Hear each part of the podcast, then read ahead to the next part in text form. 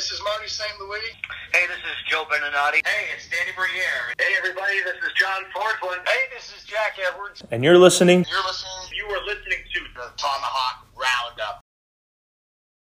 All right, so what is going on, guys? This is Frank Zarowski here with the Tomahawk Roundup, and I am joined by longtime NHLer Eric Gryba. Eric, how are you today? I'm well. I'm well. How are you?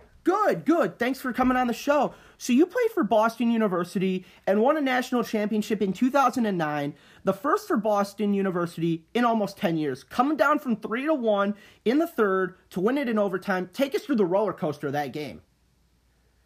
Yeah, no, it was, it was wild. We were heavy favorites to win, and um, for most of the game, we really just weren't getting many bounces. And yeah, third period rolls around, and we're down three-one, and then we finally.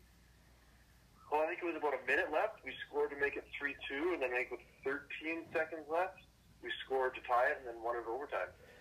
Yeah, that was. I've seen that highlight. I've seen the that game in its entirety when it re-airs on ESPN and NHL Network.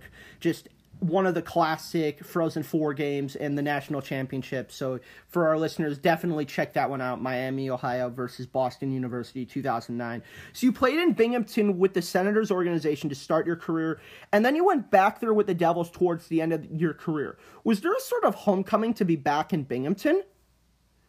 yeah, it was pretty funny how my my professional career went uh, basically full circle. I went, I started there and pretty much ended there. So it was uh, it was cool to get back to the city, and you know, there's a lot of uh, relationships and people that I had known from before, and it was uh, it was good to see a lot of familiar faces.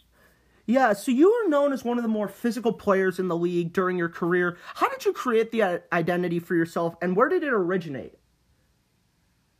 Um, I don't think I I really focused on creating that identity.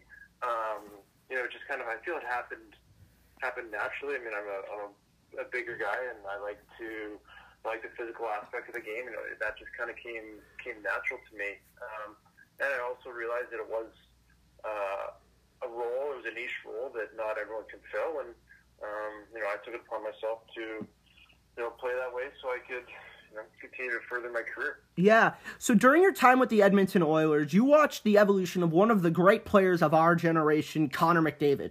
What was he like coming into the league, and how did you see him transform? I mean, he came in and he was uh, immediately a, a massive impact. I mean, you, you see him now, but it's he's always been he's always just been better than everybody else. This is kind of the only way I can put it. He uh, he's a genetic kind of you know perfect. He's a perfectly he's a perfect hockey player. I mean, you watch him step on the ice, and and you know, for guys who understand the game and remember played it you know as much as we have, you know, you watch him and just he steps on the ice and like his he's at the perfect angle, like his blades at the ice. There's, he's never wasting any energy. It's uh, it's pretty impressive to see, and you know, to see the way he developed on and off the ice. Um, he was always a pro, always a pro's pro. Uh, ever since he came in, but he's just growing more and more into that role, and it's, uh, it's really cool to see. Yeah, so now that your career is over, you're focused on the nutritional side. You're working in the, the culinary business with your hunting and trapping. Tell our listeners a little bit about your life after hockey, what you've been able to do with your compound bow hunting. Yeah, no, I've been uh, uh, doing a hunting cooking TV show called Grilling with Gryba on uh, Wild TV. Also Amazon Prime for everyone in the States right now. You guys can see it there.